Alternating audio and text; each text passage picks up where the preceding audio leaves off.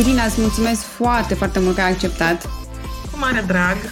O să spun pe scurt așa, cred că toată lumea oricum te cunoaște pentru că pe zona asta de stil nu sunt foarte multe nume cu rezonanță ca al tău. Și uh, să precizez că ești jurnalist, ești creator de imagine, consultant de stil, jurnalist de modă, personal shopper, nu știu dacă am uitat ceva. Da, nu, profesional cam astea sunt uh, activitățile. Uh, uite, dacă vrei tu să povestești mai mult ce înseamnă exact consultanța asta de stil, cred că asta mi se pare că e, e cumva ceva nou uh-huh. și dacă poți să spui tu două, în două, trei cuvinte ce reprezintă exact. Uh-huh. Sigur, uite, pot să spun că în realitate nu este un domeniu foarte nou în România. Eu am început să fac consultanță de stil acum 15 ani și în 15 ani eu zic că deja s-au, s-au strâns o generație de stiliști și consultanți de stil. Foarte pe scurt, Consultanța de stil poate să aibă câteva aspecte sau câteva direcții. Partea de consultanță de stil individuală sau de stilism personal, care de altfel e și partea care mie îmi place cel mai mult, ă, mie îmi place să o redenumesc educație vestimentară, pentru că este mai ușor de înțeles ce se întâmplă de fapt în procesul uh, respectiv, dacă cel puțin pentru mine, dar cred că și pentru public. Iar educație vestimentară, de exemplu, poate să însemne că primești toate informațiile de care ai nevoie și teoretice, dar și, cum să spun, și instrumente și uh, concepte cu care începi să lucrezi pentru a-ți uh, cultiva stilul personal, care pot să însemne ca informații concrete pot să fie exerciții prin care îți evaluezi zilnic ținuta, informații care te ajută să armonizezi uh, fizionomia și tipul tău de siluetă cu ținutele pe care le construiești sau cu hainele pe care le alegi. Uh, încep să ai niște informații concrete despre tiparele tale de shopping, despre ce fel de buget de shopping ai avea, de fapt ar trebui să ai, cum îți calculezi bugetul de shopping. Știi ce aș vrea să te mai întreb, după așa mulți ani de muncă în zona aceasta, ce înseamnă stilul, dar dincolo de garderobă? Mm. Să știi că e o întrebare la care în continuare e foarte dificil de găsit un răspuns. Mie mi se pare că n-am o definiție prescrisă. Eu tot jonglez cu uh, cuvintele astea, dar uite, acum, de exemplu, ce pot să-ți spun este că poți să te gândești la stil ca fiind o călătorie interioară către o expresie exterioară, care înseamnă că uh, stilul nu ține doar de îmbrăcăminte, adică nu înseamnă doar a ne îmbrăca, pentru că a ne îmbrăca este de fapt un uh, gest foarte funcțional, știi? Ne îmbrăcăm ca să nu ne fie fric sau ca să nu fim dezbrăcați. Um, dar uh, a te îmbrăca nu înseamnă că ai stil și atunci, pentru mine, stilul înseamnă că trebuie să stai o perioadă cu tine și să explorezi, să-ți dai seama exact ce anume îți place și să-ți pui de foarte multe ori întrebarea de ce. De ce îmi place acest lucru? De ce cumpăr acest lucru? De ce mă îmbrac cu ținuta asta în locul alteia?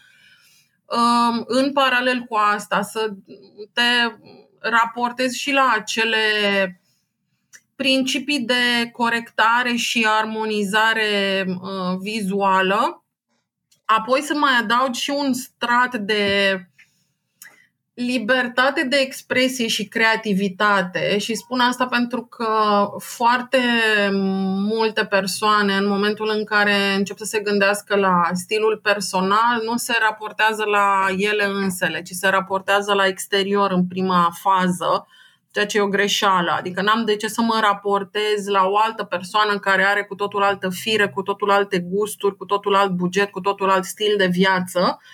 Atunci important e să te regăsești tu pe tine, să-ți dai seama foarte clar cum vrei să arăți și ce anume îți place. Iar um, astea sunt lucruri cu care noi nu suntem deloc obișnuite. Nu, suntem, nu sunt niște nici niște rutine, nici niște ritualuri asta, apropo de ce urmează să discutăm mai încolo. Noi nu știm să stăm cu noi, nu știm, nu avem răbdare să facem această explorare care de fapt este atât de necesară, iar dacă nu facem această explorare, rezultatul poate să fie o persoană îmbrăcată foarte simpatic, colorat, actual și cu toate astea lipsite de personalitate pentru că nu a făcut decât să copieze ceva ce a văzut pe nu știu, într-un feed de Instagram, într-o fotografie de mhm. Pinterest, mm-hmm. într-o vitrină, la o colegă. Da, uh, amprenta personală este extrem de importantă, doar că pentru acea amprentă personală, da, trebuie să stai cu tine, trebuie să te explorezi, iar apoi să-ți construiești imaginea către exterior ca să fie și personală și autentică. Dar după cum vezi, nu e o definiție scurtă n-am, n-am o definiție scurtă. Uite, da, dar mi-a plăcut foarte mult partea asta că e o călătorie interioară către un uh, aspect exterior pe care vrei să ți-l definești și aș vrea să te întreb aici că cumva se leagă cum te ajută stilul să-ți construiești încredere în tine, însă fără să te bazezi neapărat pe un aspect exterior, cum ai spus și tu, inspirat din uh, ceva care nu ți se potrivește. Răspunsul cred că stă în construirea unui, îmi place mie să-l numesc cerc virtuos, nu cerc vicios. Și anume, în momentul în care începi să ai grijă de tine, deci până să ajungi la a avea stil, dar în momentul în care începi să ai grijă de tine, care poate să însemne de la, hai să zicem, cel mai simplu, a-ți construi cu intenție o ținută. Adică nu doar a îmbrăca primul tricou și prima pereche de jeans care sunt lăsați de acum trei zile pe scaunul din dormitor, ci de a alege o ținută din garderobă în care să te simți cu adevărat bine. Dacă mai reușești ca în ținuta respectivă să incluzi și niște elemente care să-ți creeze o stare de bine intenționată, cu atât mai mult, cu atât mai bine. Uh, și mă refer, de exemplu, la a purta o culoare care îți dă o doză de energie sau a purta accesoriul preferat care, în care, de exemplu, tu simți că te, în care te simți mai feminină, să spunem. Da, deci uh, cercul virtuos începe cu această construire cu intenția unei ținute. În momentul în care faci asta pe o perioadă mai lungă, inevitabil, ceva interior se va schimba. Adică vei simți că ai poate mai multă fermitate, poate mai multă autoritate, vei avea o altfel de coloană vertebrală care vine din simplul fapt că te simți mai bine, nu te mai simți, nu știu, complexată, nu te mai simți împovărată de foarte multe alte lucruri, iar uh, acest tip de atitudine inevitabil se va observa în exterior, pe lângă grija pe care o ai față de ținută, uh, atitudinea și observațiile de cele mai multe ori vor veni însoțite de complimente, de apreciere, de susținere, iar lucrurile astea cu atât mai mult îți vor hrăni încrederea în tine și atunci cumva se închide acest cerc virtuos și se pe care tu îl poți, adică îl hrănești și tu și se hrănește și din exterior. Este o variantă. Eu cel puțin așa văd uh, lucrurile. Bine, sunt, sunt foarte de acord că întotdeauna încrederea în, în tine se construiește atunci când, pui, când ai grijă de tine pe toate planurile și cam te pui pe primul uh-huh, loc. Uh-huh, uh-huh. Da, da, doar că, uite, vezi, și asta cred că trebuie învățată, pentru că eu cred că foarte multe persoane uh, uite, pot să aibă încredere în ele într-un domeniu profesional sau atunci când vine vorba de nivelul intelectual, dar nu se va răsfrânge lucrul acesta și în toate celelalte domenii. Adică, uite, eu personal știu extrem de multe femei uh, dotate intelectual, absolut superbe intelectual, dar care ca femei nu au încredere în ele. Și asta vine din faptul că um, nu au încredere, de fapt nu că nu au încredere, ci mai curând um, se compară prea mult cu alte femei din punct de vedere fizic sau ca expresia feminității, știi? Și atunci, în momentul în care, uite, din, aici, din contră, intri într-un cerc vicios, pentru că comparația duce întotdeauna la un cerc vicios, duce întotdeauna la a nu fi suficient, indiferent ce vei face, dacă nu ieși din acest nivel de comparație, va fi foarte greu să-ți să ai cu adevărat încredere în tine și mă refer la acea încredere uh, profundă, stabilă, care îți dă rădăcini și care vine și cu anumit, uh, nu știu, să zicem, siguranță și calm interior, pentru că încrederea în sine nu o să aibă neapărat sau nu ar trebui să aibă o expresie de asertivitate sau fermitate la limita agresivului. Știi, încrederea în sine, mai ales la o femeie, dar și la un bărbat, eu nu o văd deloc uh, echivalentul bătutului cu pumnul în masă. A, nu, nu, nu, nu. E vorba de starea aceea de bine în care nimic nu în care simți că poți să faci cam tot ce îți propui uh-huh, și uh-huh, că uh-huh. Dar întrebarea e că, într-adevăr, comparația uh, de obicei e prima care uh, influențează negativ această încredere. Cum concret, nu știu, ai trecut prin situația asta, ai experiență în zona asta, cum să scapi de comparație? Um, de comparații. Sincer să știi că și mie mi se întâmplă destul de des în continuare să intru în bucle dintre astea. Uh, n-am o rețetă, la mine pur și simplu funcționează să-mi vorbesc eu cu mine.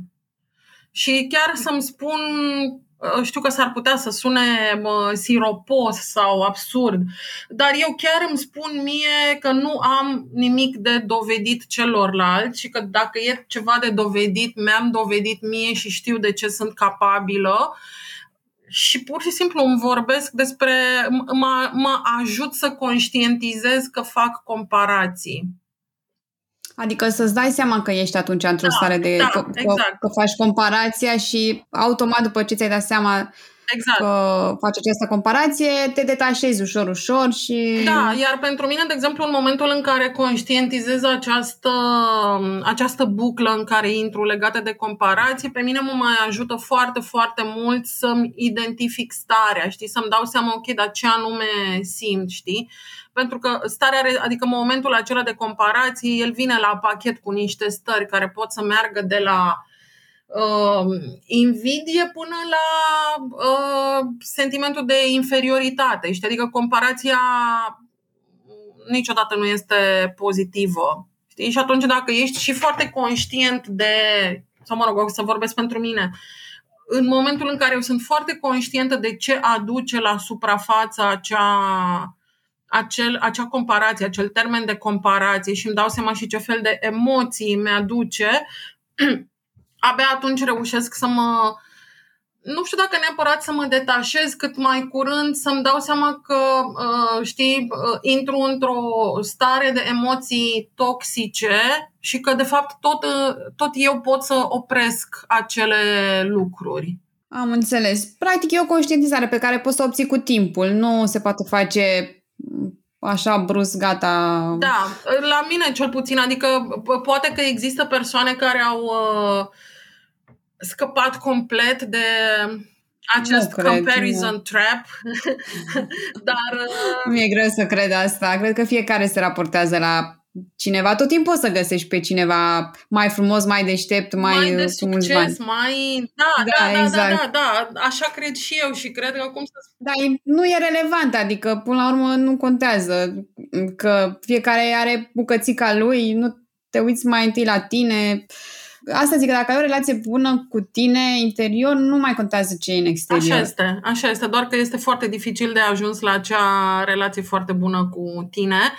Uh, și spun asta pentru că, uitându-mă în jur, impresia mea este că noi suntem educați și nu mă refer la noi ca nație, mă refer noi ca umanitate, suntem foarte uh, obișnuiți să ne uităm întâi în exterior.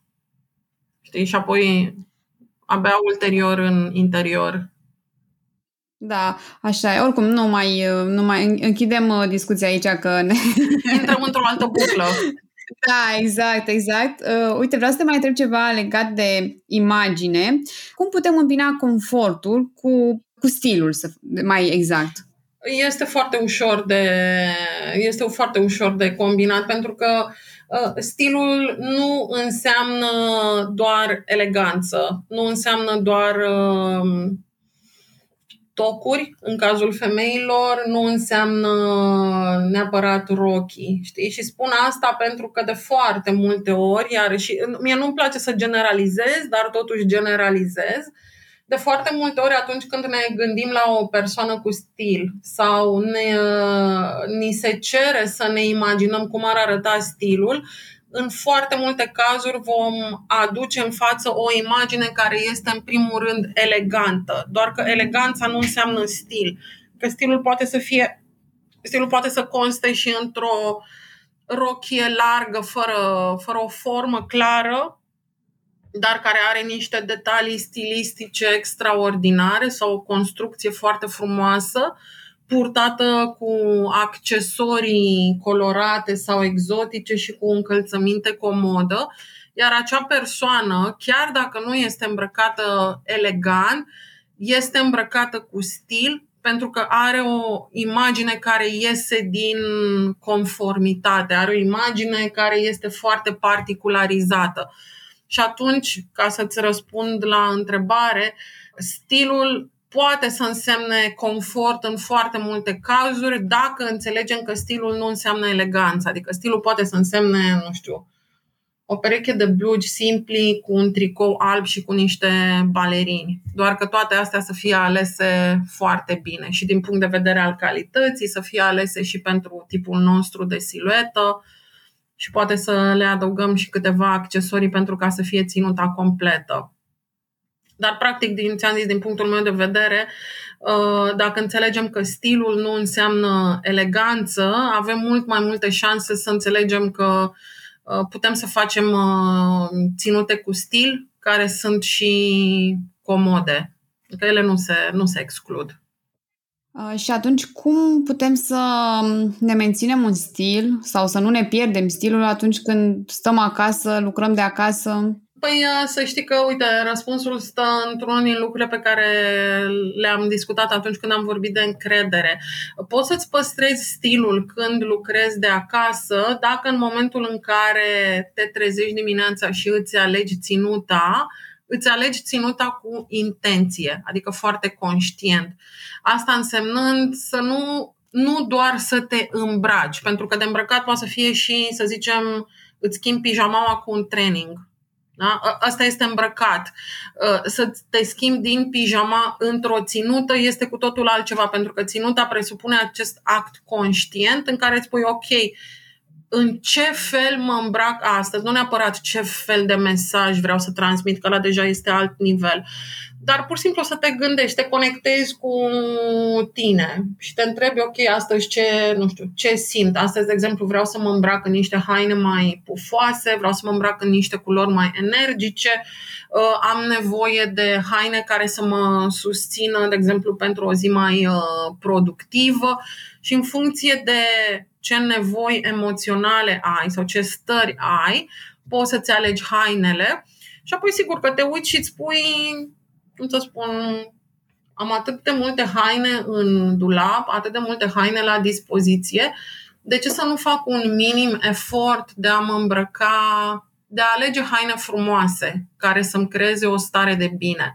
Și uite, vin aici cu o întrebare pe care am auzit-o la un moment dat de la un coach și care mi-a spus că declicul de foarte multe ori în celălalt nu se va produce atunci când îl împingi de la spate să facă o schimbare radicală, ci în momentul în care ajunge să integreze răspunsul la o întrebare foarte simplă și anume care este cel mai mic lucru pe care îl pot face astăzi și care îmi va aduce o schimbare.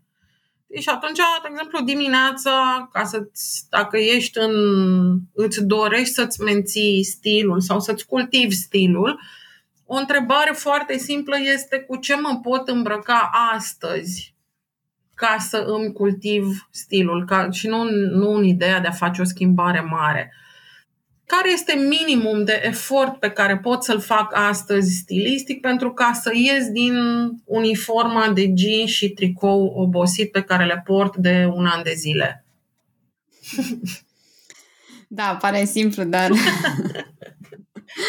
Dar să știi că în realitate este simplu și tot să-ți spun de ce. Pentru că în acești 15 ani de muncă, eu cred că am întâlnit trei femei din mii de femei câte, cu care am lucrat, care aveau garderobe foarte, foarte mici. Și când spun garderobe mici, înseamnă că aveau undeva sub 20 de piese vestimentare în dulap.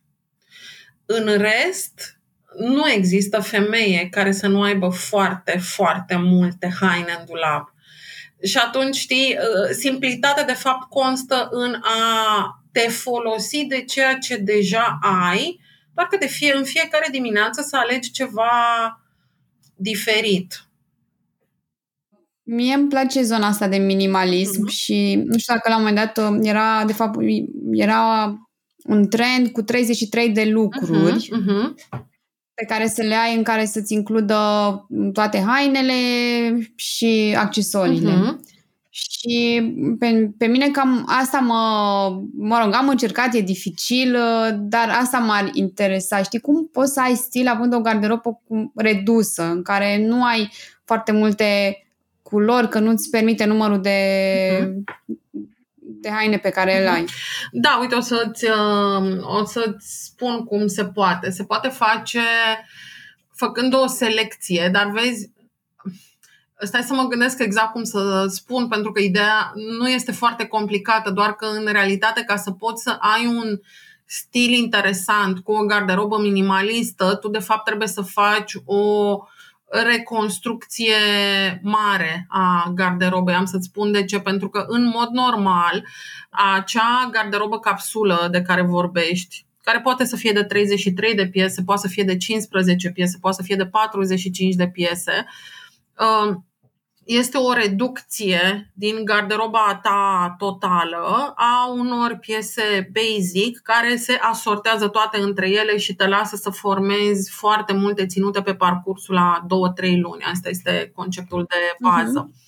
E, unde este aici um, greșeala de inginerie, ca să zic așa, este faptul că se vorbește despre piese basic, care ele, ca esență, că de aia se numesc basic, nu au nimic ieșit din comun, nu au nimic exact. special, știi? Și atunci, da, să zicem că poți să vii cu accesorii, dar nu poți să vii cu sute de accesorii. E, unde mi se pare mie că de la un punct încolo poți să începi să faci schimbarea, rămânând în continuare în uh, Uh, sfera garderobei minimaliste este să începi să introduci în garderobă, de fapt, să înlocuiești piesele basic cu piese care sunt speciale, dar păstrează acea paletă cromatică, respectiv să zicem să ai în continuare o paletă cromatică de alb, negru, gri și bleu marin și poate niște dungi marinărești, să zicem, să ai același număr de piese, hai să zicem 33 de piese, dar după sezonul în care ai purtat, de-ai omorât cămașa albă simplă, următoarea cămașă pe care o cumperi nouă să nu mai fie simplă. Să fie tot o cămașă albă, dar, de exemplu, să fie o cămașă cu uh, spatele plisat sau să fie o cămașă cu mânecile bufante sau să fie o cămașă uh, supradimensionată și asimetrică.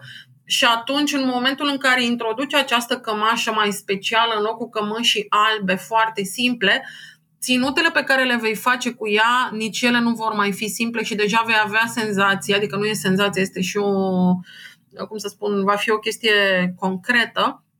Rezultatul va avea stil, pentru că uh, în, cum să spun, dacă ar fi să împart tipurile de garderobă, uh, contează mai puțin dimensiunea lor, ci mai curând contează tipul de haine pe care le ai. Și poți să ai, de exemplu, haine colorate și haine imprimate și atunci poate notele de stil sunt mai vizibile pentru că vor fi niște combinații foarte vibrante, vor fi niște combinații care ies din tipare. Dacă, de, de exemplu, să spunem că porți într-o zi o pereche de pantaloni galbeni și un pullover portocaliu, în mod clar este un semn de dexteritate stilistică spre deosebire de a te îmbrăca în negru cu negru, să zicem. Uh-huh. Iar apoi la polul celălalt ai garderobele în care nu există culoare, iar în garderobele în care nu există culoare, ca să compensezi stilistic, trebuie să aduci detalii stilistice, adică trebuie să aduci niște elemente aplicate pe piesele respective care să le, uh, să le transforme în ceva mai special. Pentru că altfel, dacă ai o garderobă care este minimalistă cromatic și este și făcută din piese basic, uh, vei rămâne într-o, în niște ținute care sunt uh, prea simplificate. Știi? Care sunt mult prea epurate de orice, pentru că dacă te uiți la Uh, persoanele care se îmbracă cu adevărat în stil minimalist, vei vedea că de fapt doar paleta cromatică este minimalistă, dar hainele nu sunt minimaliste.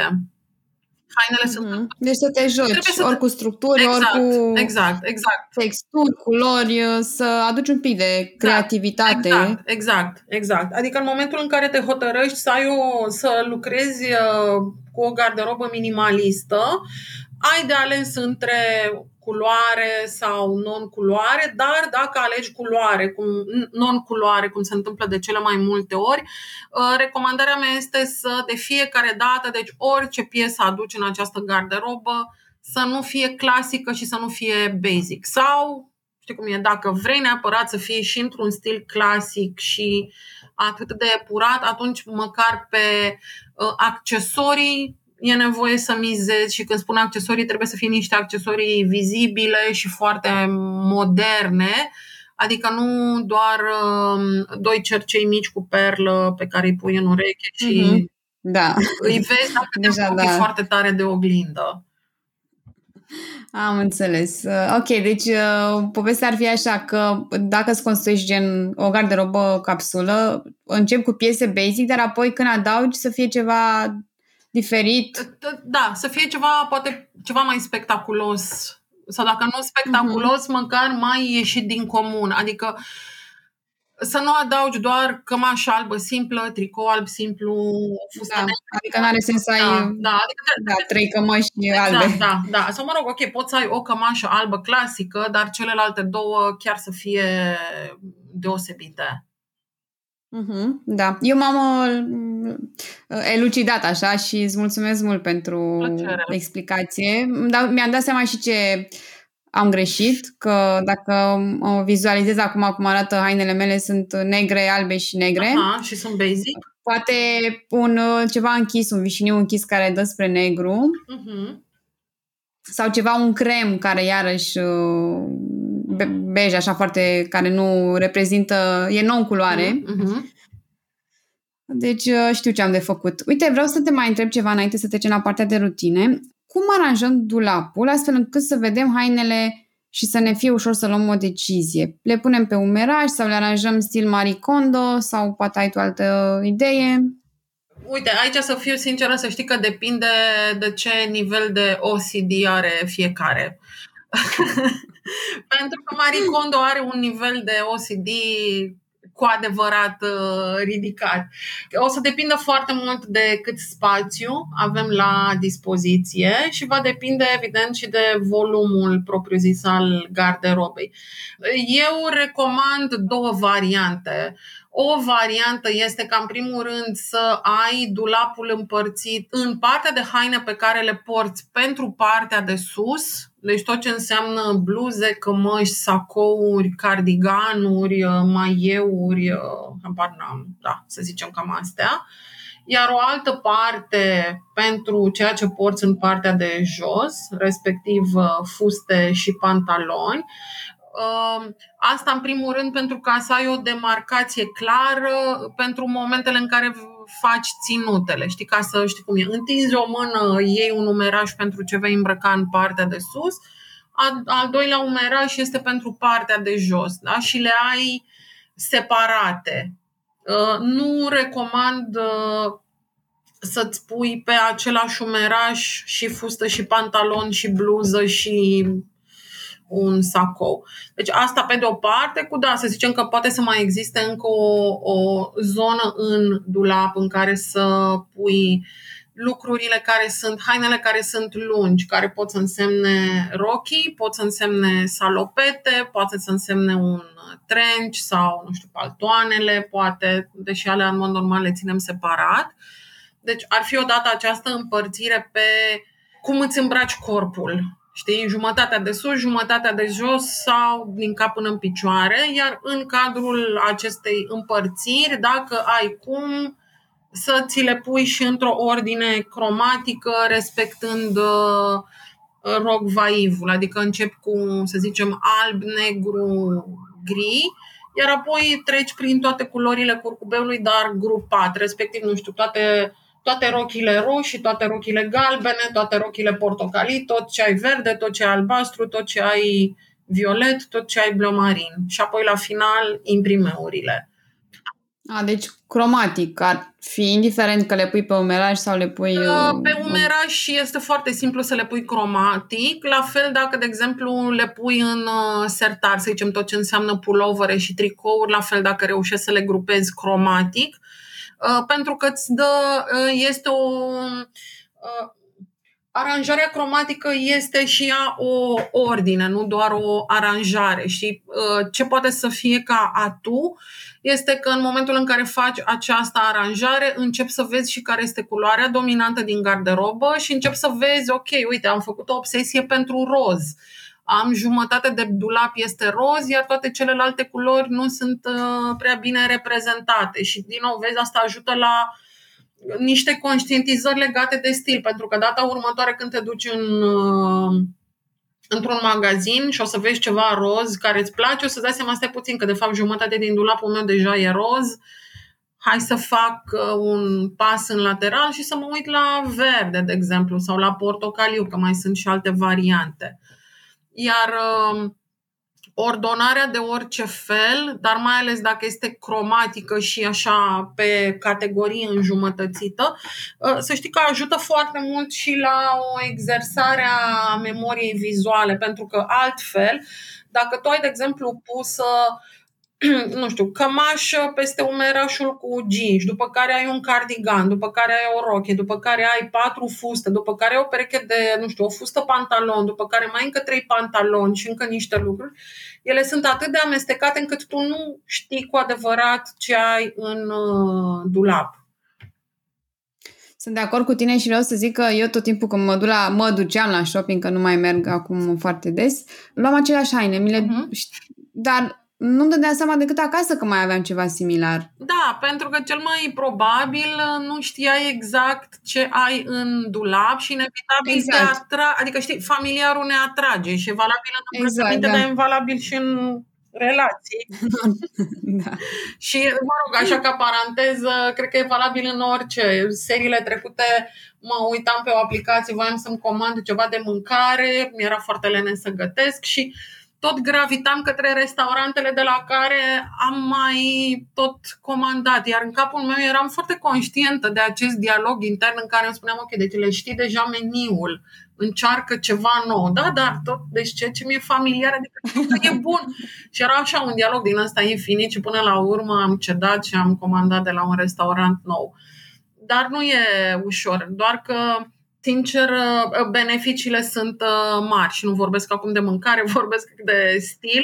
Da, e o zonă de confort care, până la urmă, uite, e definită și de uh, zona asta stilistică, este definită și de ceea ce mănânci, da. e zona ta da. de confort și cum ieși din una, te ajută să ieși din exact, celelalte până exact, la urmă. Exact, și să știi că, uite, vezi, ne, ne întoarcem tot la, pare să fie un fir roșu în discuția de astăzi, la aceste conștientizări, știi, adică familiarul, de fapt, uh, ține de un tipar și ține de o repetitivitate pe care o facem semi-conștient, da? Că, ok, nu poți să zici că nu erai conștient în momentul în care în magazin probai și cumpărai aceleași haine similare cu ceea ce aveai acasă. Că erai conștientă, dar erai de fapt semi-conștientă. Exact. Dar da, sunt foarte interesante aceste conștientizări. Da, abia aștept să-mi uh, organizez cromatic uh, dulapul, să văd ce conștientizare mai am. Irina, vreau să, să te întreb acum despre cum arată o zi pentru tine, cum arată rutina ta de dimineață, ce faci dimineața, dacă ai ceva special. Mm-hmm.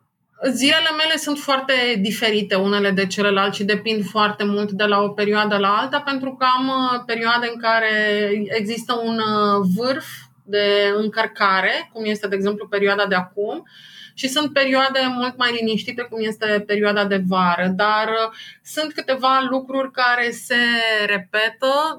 Nu știu dacă sunt neapărat rutine. Probabil că unele dintre ele sunt rutine, cea mai simplă dintre ele este faptul că după ce mă trezesc, la destul de scurt timp îmi fac patul, îmi dă cumva senzația că, nu știu să spun din ce cauză, dar dacă patul este făcut, este ca și cum întreaga casă este în ordine.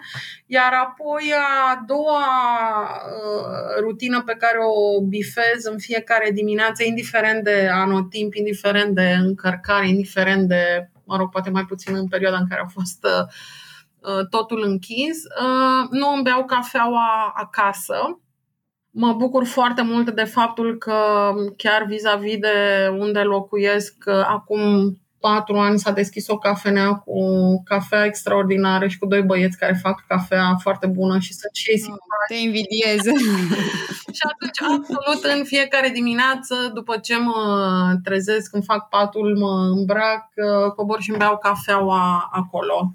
Ca italieni, știi că tot timpul când merg în Italia Așa vin italienii așa înainte să meargă la muncă, da, să-și bea Da, da, diferent. Foarte dolce vita, așa. Da, da, și să știi că sunt uh, momente în care, într-adevăr, este dolce vita, pentru că uh, eu nu sunt nicio persoană foarte matinală și uh, fiind și freelancer, cumva chiar sunt privilegiată și sunt foarte, iarăși o să sune siropos, dar asta este, asta este realitatea. Sunt foarte recunoscătoare pentru faptul că eu nu sunt obligată să-mi încep uh, zilele ca un robot, știi, în fiecare dimineață, la aceeași oră, cu alarmă, și sunt foarte multe dimineți în care la mine băutul cafelei poate să dureze și o oră, timp în care mă uit la oamenii care trec pe stradă și nu mă gândesc la ce am de lucru, ci stau într-o conversație cu cineva. Și este un mod foarte, uh, foarte frumos de a începe altfel uh, ziua, știi, spre deosebire de a mă arunca direct în e mail sau în vreun proiect. Da, da, ți-am zis că te invidiez, mi se pare foarte, foarte drăguț. Din punct de vedere că eu nu mai, odată cu pandemia m-am mutat din București și nu mai am cafenele în apropiere. Uh-huh. Dar faptul că te trezești dimineața cu alarmă și uh, ți se ridică direct cortizolul așa la prima oră, cred că este o alegere până la urmă pentru fiecare și faptul că tu ai viața pe care o ai este în urma unor alegeri și decizii. Exact și fiecare responsabil. Până la urmă și nu cred că e, e foarte bine și nu e, e deloc siropos că ai spus faptul că ești recunoscătoare, că e decizia ta de a avea o viață așa cum îți dorești. Da, da hai să zicem că uh, unele decizii, știi cum e, unele decizii sunt impuse din exterior, altele le poți lua pentru tine, dar într-adevăr, uite, pentru că ai spus și de alarmă, uh, Uh, asta a fost una dintre deciziile pe care eu le-am luat acum trei ani de zile. Eu nu mă mai trezesc cu alarmă decât dacă într-adevăr este o chestie super importantă de tipul nu știu, un avion pe care trebuie să-l prind dimineața la ora 5 și jumătate, zicem, dar evident că nu este cazul în perioada asta. Dar eu de 3, aproape 4 ani, eu nu mă mai uh, trezesc cu alarmă, nu mai folosesc alarme și pur și simplu îmi las corpul să uh, se trezească atunci când, uh, când are nevoie să se trezească. Știi? Și sunt uh, perioade în care mă trezesc la 6 dimineața fără niciun fel de probleme. Sunt perioade la când, în care mă trezesc la 8, 8 și jumătate. Da? Uh, pentru că Um, sincer, la un moment dat, chiar asta a fost uh, unul din, una din senzațiile foarte puternic trăite în corp, muncind mult, oricum îți, uh, cum să, cum să zic, um, nu neapărat că îți chinui corpul și îți chinui intelectul, dar îl supui unui efort constant. Și atunci dacă corpul te susține și tu trebuie să-l susții la rândul tău, știi, sau la rândul lui, nu știu care e formula exactă. Uh, dar cumva, știi, la asta m-am gândit, adică eu mă, corpul meu mă susține foarte mult, știi, adică am putere de muncă, pot să mă concentrez, uh, sunt extrem de creativă și mulțumesc creierului și intuiției și inspirației mele pentru asta. Și atunci ce pot să fac eu pentru corpul meu este să las să se odihnească atunci când uh, mă simt obosită, să-i dau apă, să-i dau vitamine, să-l las să stea la soare când îmi beau cafeaua. Știi, lucruri dintre astea. Da, să ai grijă, să ai grijă. Să, grijă. Să... Da, da, puțină grijă, puțină. Sau, mă rog, atât cât se poate. E bine că ai conștientizat uh, beneficiile acestea că dacă ai grijă de corpul tău și el te susține să faci tot ceea ce ți-ai propus și că nu mai ai perioade, nu știu, de oboseală, de stres, de presiune, uh-huh. care să te afecteze. Exact, exact. Practici meditația sau vreo formă de mindfulness? Uh, nu, sincer, nu. Sau a zice că poate singura practică de mindfulness, dar care nu este cu adevărat de mindfulness, este faptul că citesc în fiecare seară, indiferent de ora la care mă culc și indiferent cât de obosită sunt, un minimum de jumătate de oră, ceea ce pe mine mă ajută foarte mult să mă deconectez de ritmul zilei și de gândurile zilei și de preocupările avute în perioada respect, mă rog, pe, pe perioada zilei.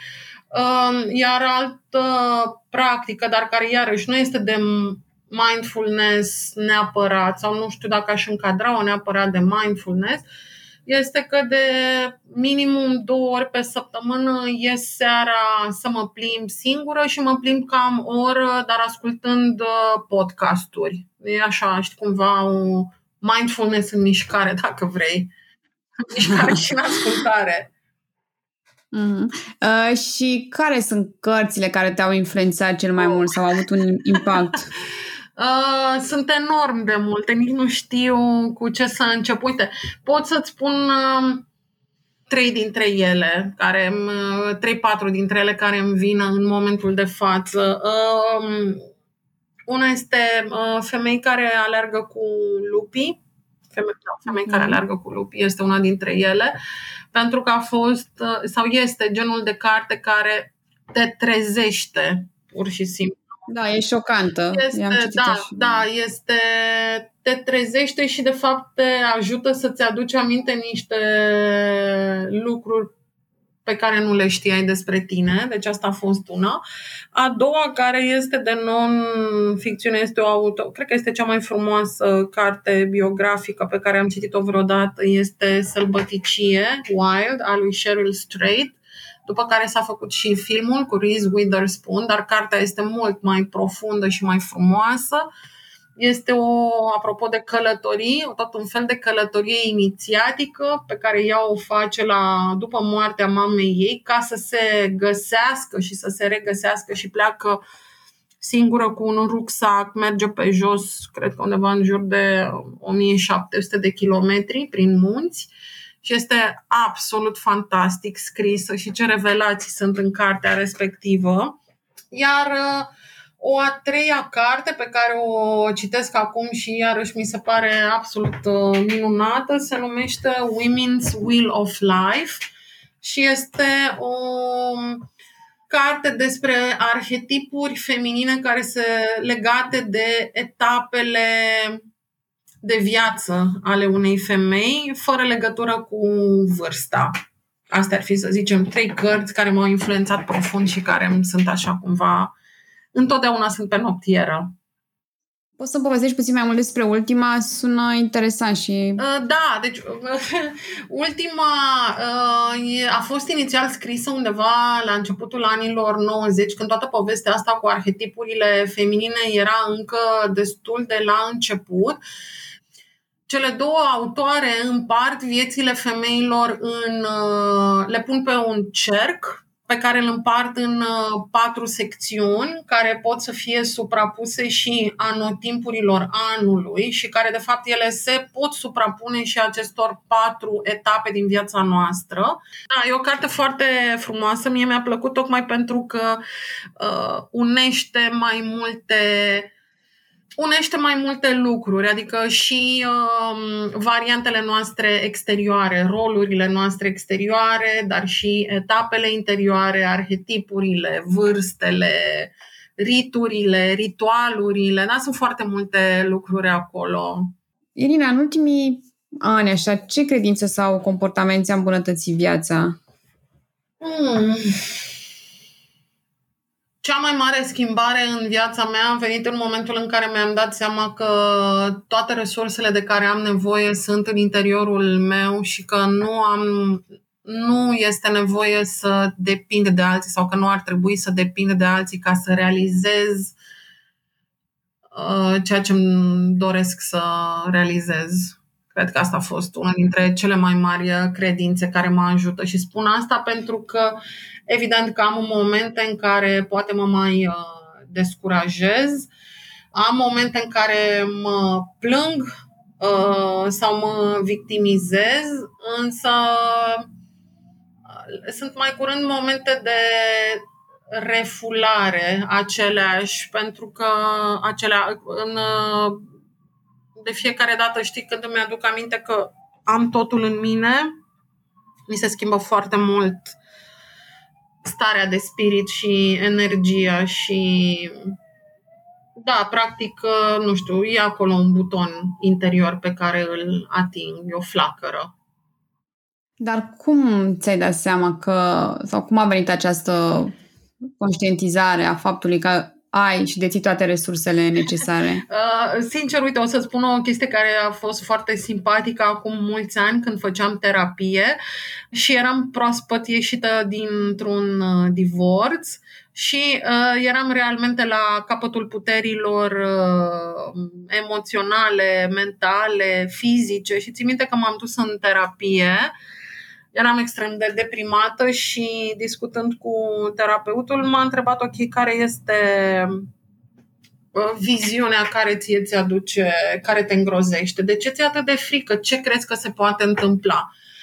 Și i-am spus că, și eram foarte sincer, adică chiar asta credeam, i-am spus, uite, Uh, viața mea s-a schimbat total, nu mai am niciun punct de reper, nu mai am niciun pilon, nu mai am pe ce să mă bazez, iar uh, viziunea pe care o am pentru mine este că voi ajunge homeless, uh, că voi trăi și din nou, adică acum știi când spun lucrurile astea mă pufnește râsul, dar eram foarte serioasă când spuneam asta, pentru că chiar asta vedeam.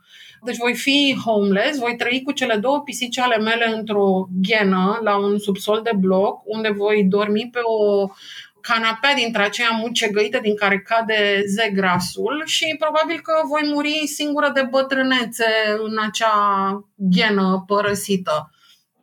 Și el s-a uitat la mine și mi-a zis Bine, ce o să-ți pun două întrebări. Prima întrebare este cam cât de realistă crezi că este această viziune?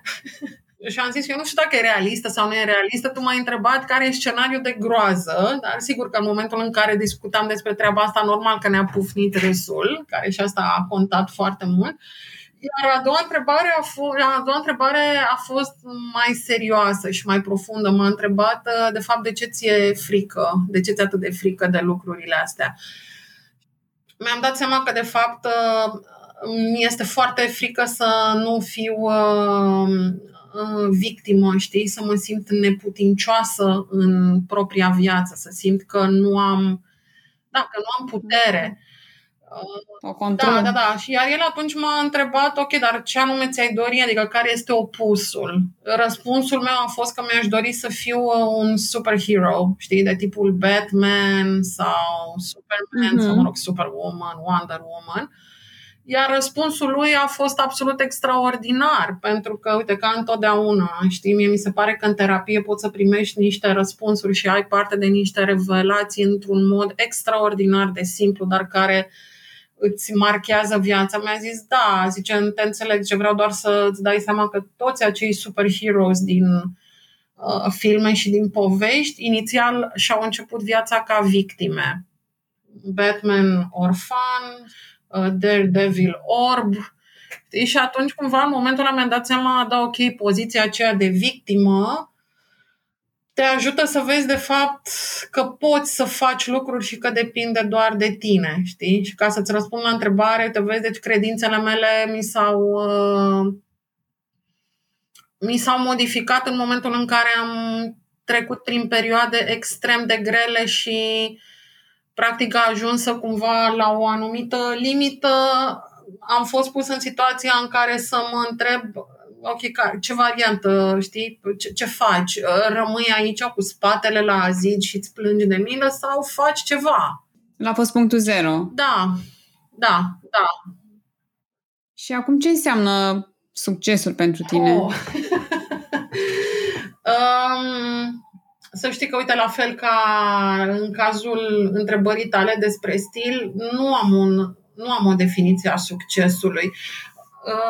Dar pot să spun următorul lucru, că mi-am dat seama în timp și mai ales în ultimul an, că felul în care îmi definesc eu succesul nu este cuantificabil. Adică nu pot și nu vreau să-mi definesc succesul în termen de uh, număr nu de se poate măsura. Da, număr de follower, în numărul de clienți, în, nu știu, câte facturi fac într-o lună sau câți bani am în cont, știi? Pentru că mi se pare, în primul rând, un exercițiu futil. E, adică astăzi se poate să fie, mâine nu, nu mai sunt acolo, știi, toate lucrurile acestea cuantificabile.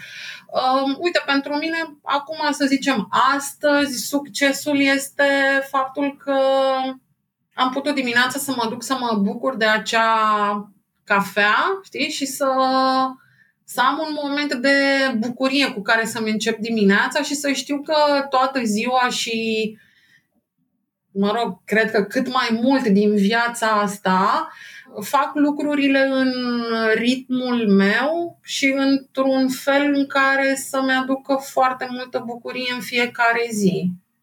Nu sună deloc logic, dar nu logic, o urmăresc. adică... Ba da, este, este foarte logic. Adică să, să fii...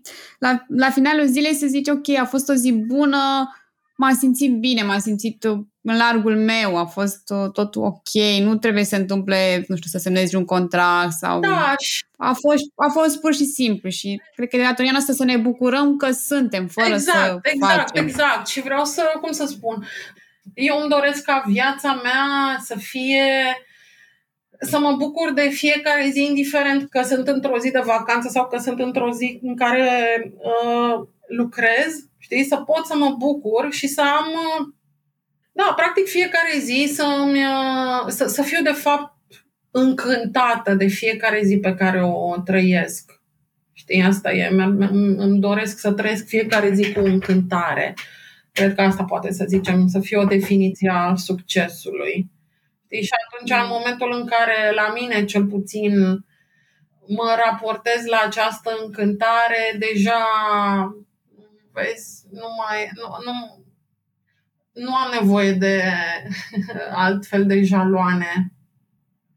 Mm-hmm. De alte bifări, știi? De... Da, dar și e, mai este și altceva e un fel de renunțare la luptă, știi? Pentru că de foarte multe ori succesul presupune să te lupți ca să atingi un anumit obiectiv, iar eu nu vreau să-mi trăiesc viața luptându-mă. Da, uite să știi că asta e o temă recurentă pe care o întâlnesc la oamenii cu care vorbesc și pe care eu îi consider de succes, mm-hmm. dar nu succes definit de bani sau de statut, ideea asta de let go. Mm-hmm, mm-hmm. Adică în care nu nu pui accent pe... Adică nu, nu te agăți așa de anumite lucruri. Da, pentru că adică același lucru fac și eu și știi de ce? Pentru că cred că sau cel puțin asta am observat în experiența mea, că atâta vreme, și opuțul lui let go, pentru care în română nici eu nu am găsit un echivalent convenabil, că nu este totuși renunțare, e mai curând, nu știu, poate eliberare, opusul lui este încrâncenare și luptă, știi, care nu duce decât la sentimente de frustrare, presiune, presiune da. adică nu știu vreun om care încrâncenat și bucuros și relaxat. Că n-ai cum, da. știi? Da, da, și am avut o mare conștientizare când mi-am dat seama că poți să trăiești în două feluri. Cu presiune sau prin această eliberare de presiune. Da. Uh-huh, uh-huh. Așa este, da. Uh, uite, ne apropiem și de final. Uh-huh. Și aș vrea să te întreb uh, dacă ai avea un billboard pe care ar putea să-l vadă toată lumea, ce mesaj ai pune pe el? Oh, vai, doamne, deci asta e dificil. ah, um, știi că sună așa ca și cum care ar fi, știi, cuvintele tale, cele din urmă pe care vrei să le și le da, da, da. istoria despre tine. Um, hmm. Uite, o să-ți uh, citesc ce am uh, pus în fața mea în momentul de față pe un uh, billboard, pentru că nu mă simt inspirată. Iar pe ce văd în fața mea acum scrie You are enough, you are everything. Vezi că nimic nu este întâmplător? Știu că nimic nu e întâmplător, sunt foarte conștientă de asta în ultima vreme. Și nu degeaba a fost acel mesaj uh-huh, în, uh-huh. La îndemână. Da, corect, așa e. Întotdeauna suntem suficienți așa cum suntem și nu trebuie uh-huh. să mai ne căutăm uh-huh, de nimic. Uh-huh, uh-huh. Trebuie doar să ne aducem aminte. Da, și de e bine să și printăm uh, chestiile astea, să le punem, să le pui, aveam și pe telefon uh, ca și uh, wallpaper. Screen saver, uh-huh, da, uh-huh. și wallpaper. Uh, că ascultasem mai de mult o, o meditație cu You are enough, you have enough și mi-a marcat cumva ziua atunci, imediat. Și mi-am dat seama, wow, cât de multă putere are faptul că ai ascultat 10 minute și ai gândit da. în mintea ta acele lucruri și mi-am dat seama că, ok, trebuie să văd mai des asta și cu cât am văzut mai des, cu atât am uh, simțit mai des și a făcut sens până la urmă. Da, mai ales și eu cred același lucru, pentru că cred că, uite, știi, uh, în primul rând, sentimentul meu e că noi suntem ființe vizuale mai mult decât suntem, nu știu, ființe olfactive sau auditive. Sigur că depinde de la o persoană la alta, dar în general zice că suntem mai mult ființe vizuale, iar ceea ce vedem ne impactează foarte mult și poate să ne creeze alte uh, sinapse și uite, la fel ca tine, eu acum lucrez foarte mult cu tot ce înseamnă copilul interior și mama interioară și atunci în spațiul meu de lucru am în față multe, mi-am printat tocmai ca să știi de fiecare dată când ridic ochii să văd niște cuvinte care să-mi să-mi aducă mai aproape de, știi, de suprafață lucrurile astea. Pentru că altfel, la fel, ele rămân în inconștient și nu reușim să le accesăm atunci când avem nevoie de ele. Da, să le practicăm, că dacă nu, ca, ca orice alt lucru. Exact, exact. Exact. Pe care, unde vrei să ai rezultate, trebuie exercițiu. Uh-huh, uh-huh. Nu se poate Da, altfel. așa e. Mulțumesc mult pentru discuția asta extraordinar de frumoasă și cu multe conștientizări și... Eu mulțumesc, Gabriela faine. Eu mulțumesc că chiar a fost o conversație foarte frumoasă și te vezi, vine acolo pe felie cu încântarea zilei. Se potrivește cu cafeaua de dimineață.